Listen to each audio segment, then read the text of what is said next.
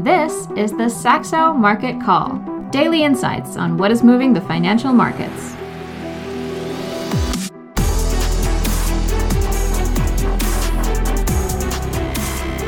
Hello and welcome to the Saxo Market Call. It is Friday, 28th of October, 2022.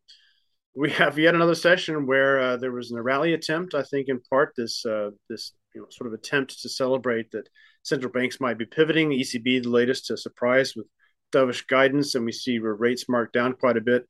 Longer yields also coming down quite aggressively, but by the end of the day, not a stellar session by any means at all. And then after the close, another mega cap uh, just really taken behind the shed, as I put it in the uh, title on slide two. In this case, Amazon. Uh, there were other bits of good news intersession, but uh, sort of something on the on the scale of Amazon reporting poorly after hours and being marked down some, I believe it was 13 percent, uh, was not good for sentiment. And so here we are struggling again coming into today, uh, Peter, with this uh, uh below the 3,800 area. So we're kind of back into risking uh, a down cycle here towards the lows, I would say, as long as we're staying below 3,800, because we've seen this whole episode an attempt to rally through that really key 38 to 3,900 zone in the S&P, and and we're just not making it. So I, I don't know what's going to turn the sentiment here. What's your, what's your assessment? well, I think your your headline is is also suggesting an interesting fact is that the U.S. ten-year yield and the forward pricing on uh, on policy rates changed uh, quite a bit uh, recently, and, and that narrative that we are maybe peaking out in terms of uh, of tightening, at least maybe as a temporary pause. That you know the thinking from uh, from Bridgewater that you know now we pause and we see that we will eventually, uh, because the economy is still very strong, normally that we'll go into a, a, new tightening cycle. But that's for next year's discussions. But the narrative is it has been that on the on the on the momentum. But then now interest rates have come come down, so bonds are rallying but the equities are down. So here, very short term, very few sample points, of course, but as you indicate, there's a negative correlation right now among equities and bonds. So that's quite interesting. Um, I've also put in here on slide two just a refresher on what happened. So the uh, on earnings, so the recent earnings release that we've got in have now pushed uh, all earning, uh, sorry, earnings globally into a negative territory uh, quarter on quarter. So now Europe is also joining. As I showed yesterday, Europe were still in positive quarter on quarter territory, but now we we are firmly down. I think I think we should get uh, all into the conversation as well. I can I will I will pick up the pieces on the on the uh, on the Amazon bit a little bit later in the podcast. Well, thank you for that, Peter. Um, I think we'll uh, not a good segue, but uh, let me just uh, move over to uh, to the gas market in Europe because uh, I think uh, if you turned on your screen this morning and suddenly saw gas price was trading 140 dollars, 140 euros, and we were trading close to 100 early in the week, it's simply the fact that the, the, November contract, which has been under pressure due to the mild weather we've seen across Europe, um, has, is is about to expire today. So it it is expiring just above 100, but that means we move to the December, and that's really as we've been highlighting the the uh, the later months are still trading uh, relatively elevated. So we are we are roughly 30 euros above uh, now in in the in the front months contract, but again, if this mild winter weather, uh, autumn winter weather continues, then we could potentially see this contract slowly drift uh, down towards uh, 100 again, just like we, we saw in the November contract. So that's the, the reason for that uh, discrepancy we're seeing in the price action today. Yeah, and then in the soft market, you've highlighted this previously. It looks like that downside there, and uh, especially coffee and cotton uh, continuing. Is is this all weather uh, once again, or, or there the recession indicator you called it? Uh, cotton is, is still, I guess, a, a theme.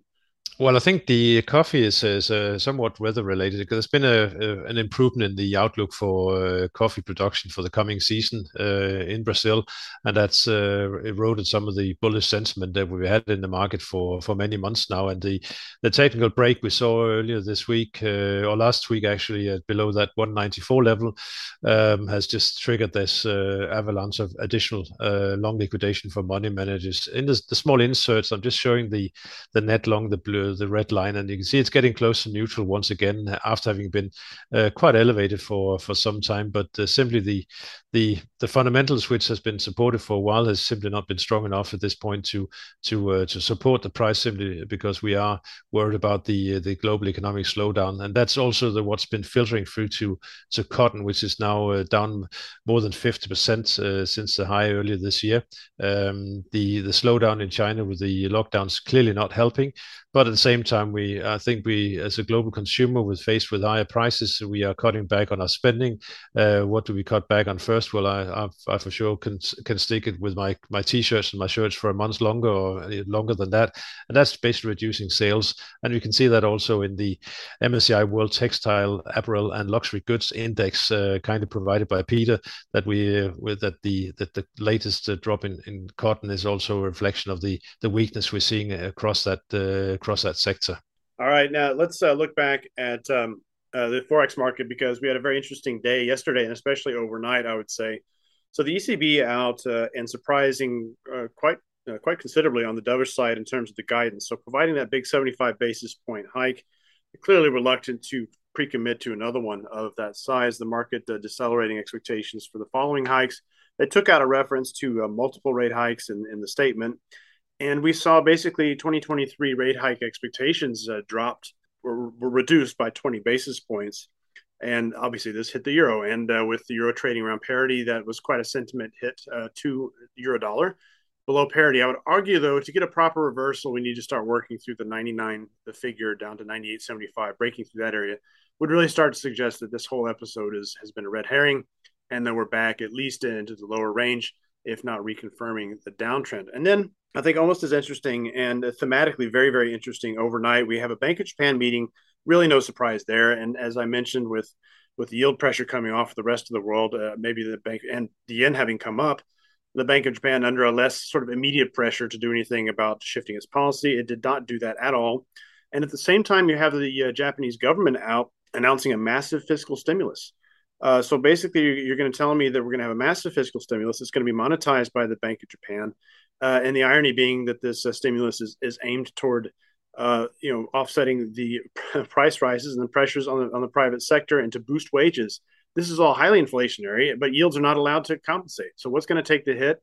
As long as the rest of the world isn't lurching into a deflation and central banks aren't outright beginning to ease, this is very, very yen negative. And I think it's very remarkable that we've traded well below 4% on the US 10 year Treasury yield, for example, uh, overnight and you have dollar yen actually rallying this morning. Can you imagine what happens if we continue to see resilient U.S. data and those longer yields in the U.S. Uh, rise again, uh, and we we see an FOMC that's now we have the market really leaning hard for this FOMC to see a significant downshift. I think the downshift is only in terms of that the current sort of projections toward five percent are okay they're not exactly going to start talking about rate cuts. We know that the Fed is committed to continuing to tighten policy even as the labor market starts to deteriorate, which has not uh, yet. And that would take some time to, to get in the bag before that process can be carried out. So I, I just think uh, why can't yen continue to, to rip higher here? Uh, if unless we get something just disastrous on the economic front, which we're not anticipating at all. Uh, the U.S. GDP, by the way, it was reported strong but I think a, lot, a little bit of that deceptive, especially because a considerable portion of the beat was on a very a large uh, surprise on the GDP deflator or GDP price index, I think as it's now called. Uh, I think it was a one and a half percent seasonally adjusted lower.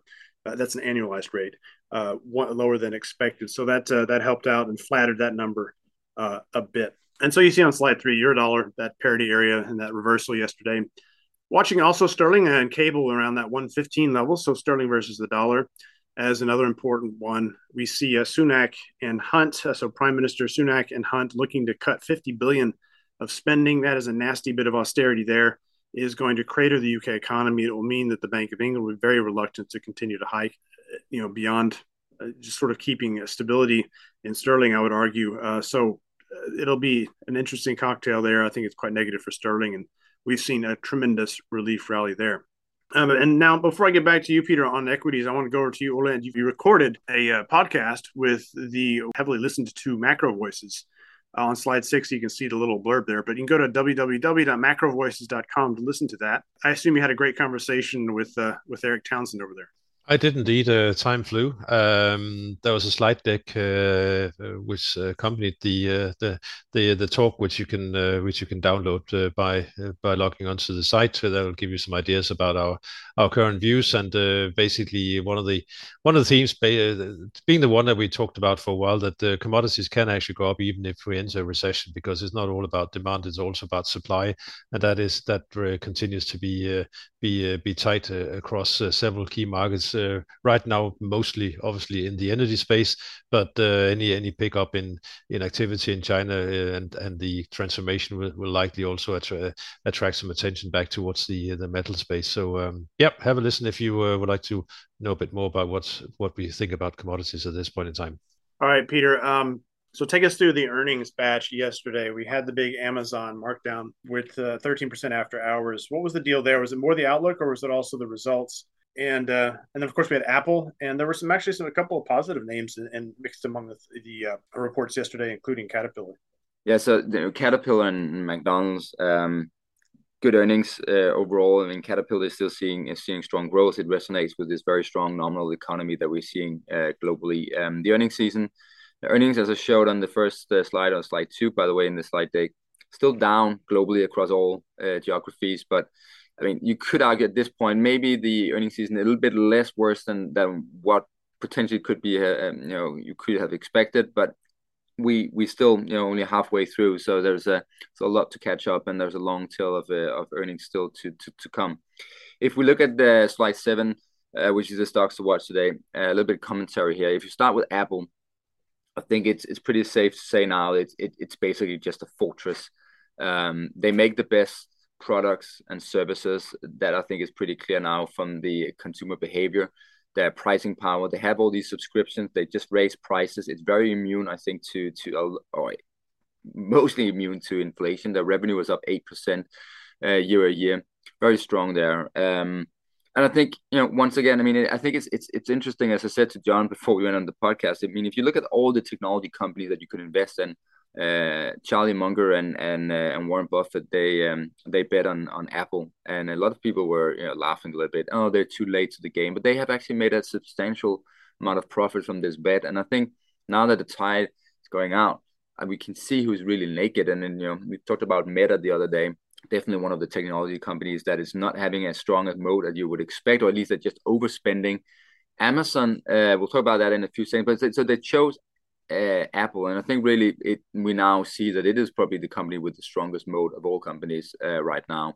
And if we look at Amazon, revenue was up 15% year-over-year. So it's not that they're not growing faster than uh, than um, than the inflation, but a lot of that growth is still coming from coming from the cloud business. The international part of the business was a little bit weaker than the than the U.S. US part.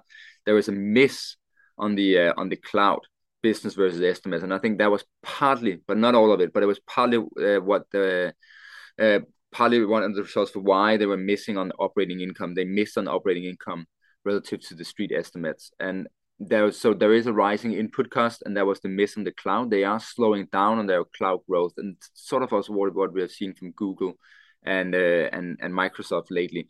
So and then if we zoom in on the outlook, that is probably where investors really got scared. So their revenue outlook was way below, actually, uh, where analysts are. And and if you look at the operating income, they're guiding zero to four percent. Uh, sorry, uh, zero to four billion dollars of operating income, and the market is somewhere closer to 5 billion. So very big miss there. And um, and you can also see um, I have this wonderful chart here. I think it's probably the most fantastic chart you can ever see, right? So it's in the slide deck on the earnings presentation. They they have this, they always has this on on free cash flow. And you can see how the 12-month trailing cash flow has gone from around +$9 uh, billion to recently uh, minus, um, as you can see, uh, quite a lot, right? So the change, I think overall has been massive because they've overinvested in the, during the pandemic. And they have this wonderful quote where they say they are here to optimize free cash flow. And then that's certainly that optimization is certainly not going very well these days. I also think I saw the uh, Q4, so the holiday quarter estimates for nominal sales, something like two to eight percent, which is just sort of barely keeping track with inflation, if at all. So that's that would be a big deceleration. Yeah, right now. But of course, uh, you have to compare it with the very difficult comparison, which was all that that pandemic spending and retail uh, spending on physical goods last year. Regardless, it's a big story and a massive markdown after the close. Now, on slide eight, you can go to the um, earnings coming up. And of course, you got a lot of names today. Looks like a very heavy energy focus today, Peter. And then next week, that's a big long list there. But anything you want to pull out for maybe early next week? Yeah, just quickly on today's earnings. I mean, ExxonMobil and and Chevron are the two ones to watch today. NextEra Energy is this company that is trying to transition itself to be uh, much more focused on renewable energies, uh, uh, you know, nuclear power, etc. Uh, a key bellwether for the renewable energy sector in the US. So, um, and with the recent climate and tax bill in the US, with all these incentives to do this transition, uh, I'm curious to see whether they will raise their outlook. And then, of course, soon as we have the ExxonMobil and Chevron uh, earnings, then on Monday I will update my capex uh, chart on the global energy and mining. We have to discuss that because if you think about it, a company like Equinor, they already reported here in, European trading, and they they're not following up on capex. It's just simply not there, despite the prices and everything we've talked about. So I think that's an interesting development. And there is a long list of uh, of earnings for next week. I think we can talk about it next week. I think if we just talk about Monday, maybe I think the uh, the NXP semiconductors I think is the most interesting to watch given their uh, dominance in the global car industry. Okay, let's have a look at the macro calendar. Uh, today, the key thing to pull out there is the September PCE inflation uh, data point. Don't have the expectations in front of me, but I would look for a hotter than expected number on the month on month core as the bigger risk of catching this market offside, given this narrative and drumbeat of expectations around a deceleration of the FOMC's hawkishness uh, next week. Uh, we also have the final University of Michigan sentiment survey up later. And then next week, a lot of central bank action, uh, followed by uh, the key U.S. October uh, employment and average hourly earnings data. Uh, don't need to run through all this, but the RBA looking for a, a, another 25 basis point hike, despite this last CPI surprise. They do have monthly meetings there, so they can sort of go at that slower rate because of that.